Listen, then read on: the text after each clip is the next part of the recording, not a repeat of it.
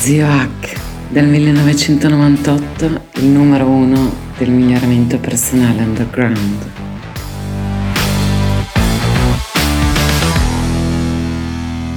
E infine veniamo alla richness.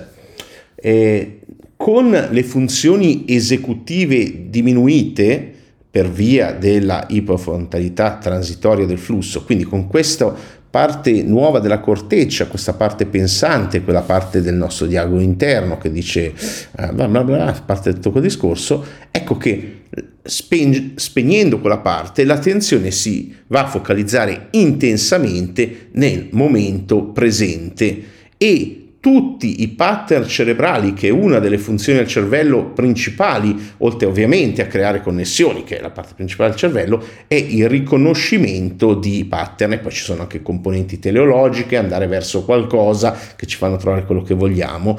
E, e quindi eh, viene amplificata anche per le sostanze dopaminergiche citate nella puntata precedente sull'effortlessness, ecco che nel, nella richness, l'altra qualità del cosa, abbiamo un'amplificazione di quello che chiamano, non so se la pronuncia sia giusta, l'umwelt, Lungwell, eh, di tutto il flusso di percezioni e di come percepiamo la realtà. E quindi percepiamo più dati grezzi in tempo reale, per dirla un po' in termini informatici. Quindi abbiamo visto le quattro caratteristiche del flusso, selflessness, timelessness, effortless e richness, questa ricchezza sensoriale di percezioni, ricchezza di sensazioni. Eh, se volete scoprire eh, come eh, utilizzarle, quindi in termini più pratici, le abitudini, le sette abitudini quotidiane, le sei abitudini settimanali da costruire per avere non degli occasionali stati di flusso, ma degli stati di flusso consistenti usando tutto il ciclo in modo corretto, tutto quello che vi ho spiegato,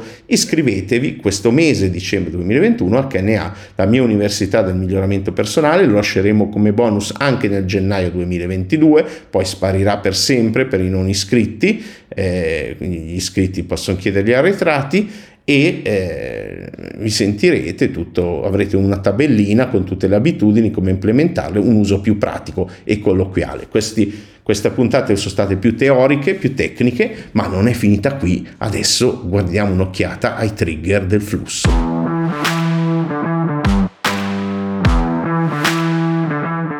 Grazie per aver ascoltato fin qui. Se ti interessano gli argomenti del miglioramento personale scientificamente basato, life hacking, biohacking, integratori, benessere psicologico, apprendimento, neuroscienze e transpersonalità, seguimi in ogni canale digitale che ho. Ciascuno ha i suoi contenuti gratuiti e unici. In particolare su Telegram cerca il mio canale Zio H con l'H di hotel, quattro lettere, e Zio H e trovi molti audio mini podcast esclusivi.